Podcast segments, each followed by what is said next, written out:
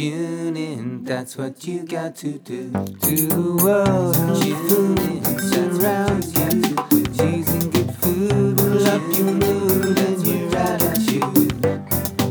Seasonal bounty, and we're keeping it fresh. Seasonal bounty, got the scoop on what's best to eat right now. Hello, my dear fresh seasonal bounty subscribers. It's Cameron Davies again, and here I am today with what I'm calling a bonus episode. And really, just um, I'm saying a bonus because I will still do a normal market report for Saturday this week, but I thought I have this conversation I've been having with people that I could definitely turn into an episode. So let's try and do that. Give you a little bit more information. See what you think of it. okay, now the topic of today's talk will be about something important to food, and that is taste. Or more specifically, how do you describe taste and why is it important to have a vocabulary or a system to describe taste? Now, start off with um, any of you ever been to a wine tasting class or event? And I can guarantee you there is really one thing that you will learn from that type of thing, and that is vocabulary. Now, why is it important for you to learn vocabulary before you taste the wine? Because vocabulary allows you to remember the words, hence remember the flavour. Because flavour is quite an abstract kind of contest uh, subject, really. And so by having a vocabulary around it, you are able to remember the words and therefore remember the flavours. Now, the thing that I do to kind of add to that is I also add a shape to flavours.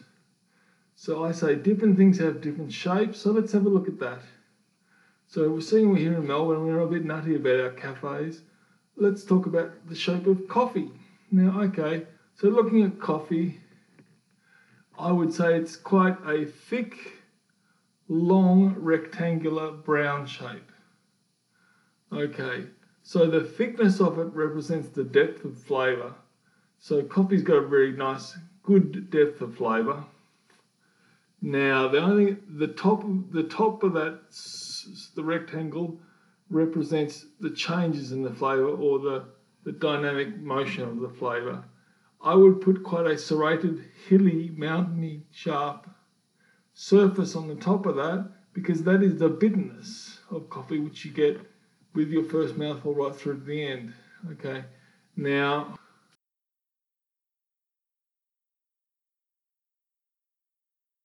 One small thing I neglected to mention was the left to right of this shape describes the time of the flavour. So, you know, if you have something in your mouth for a period of time where you're chewing or drinking, etc., it may change how it acts over time. So, coffee has that bitterness all the time, so I put that sharp surface across the whole thing. But right at the very end, I would that one of those little points would come up and turn into a tail, a little curly tail. Now that represents a point of the, the end of coffee. It is kind of it is reasonably bitter at the end when you swallow it. Now I've got a shape, and attached to that shape is a, a bunch of vocabulary, so I'm able to describe the flavour of coffee. Now, of what use is that at all? Okay, let's talk about something that I've been reasonably passionate about, and that is what fruit is good with coffee. And look, I like long blacks, and so what fruit is good with a long black? And really, in my opinion, after lots of coffees and lots of fruit, there is only one fruit that is good with long blacks, and that is bananas. Okay. Um, citrus, don't even think about it, and um, even some some green apples aren't so great either. Uh, let's have a look at the shape of a banana so that we can compare coffee to a banana and maybe that tells us about why we can match them together. So again, a banana I would say is a thick yellow rectangle of reasonably good length. So the thickness shows it has a nice depth of flavour, which it does from the first mouthful. It does have a nice depth of flavour. Um, and it's only just a kind of a smooth wave, just a little, little hilly. Um, and that shows that it does have some sweetness, but um, that continues out throughout. Right, right to right at the end, it has a bit of a sweetness right at the very end of it because that's how banana works in your mouth. Um, and lo and behold, once you put those shapes on top of each other, what do you notice? My goodness, coffee and banana have the same shape.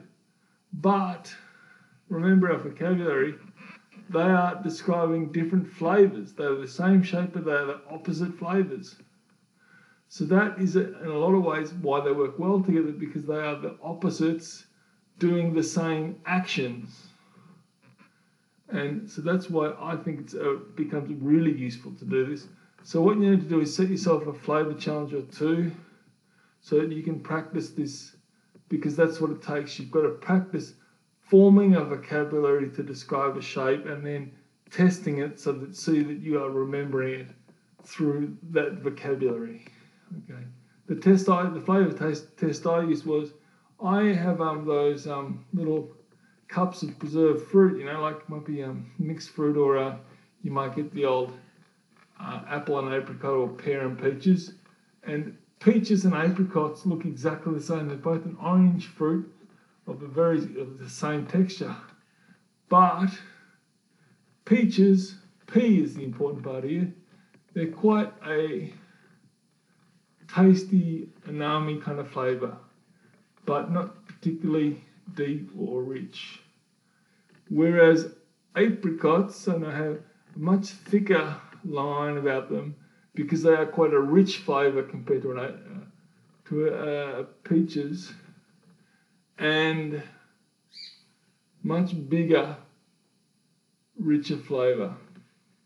So that way, and I've been doing that before I get my little cup of fruit, and I tell them, don't tell me what it is. I will guess, and guess what? I reckon I get it right about 50% of the time, which is great because that having that vocabulary has allowed me to remember that shape, and then adding the sorry, adding the shapes allows me to see how flavors might work together or against each other. So um, anyway, that's um, all I have for you today, and I hope um, that's of interest. Um, and uh, I'll be back on Saturday with the normal um, market report. So thanks for your time, and let's uh, chat to you then. Goodbye. Stay fresh. Thank you. That's what you got to do to the world. You surrounds you.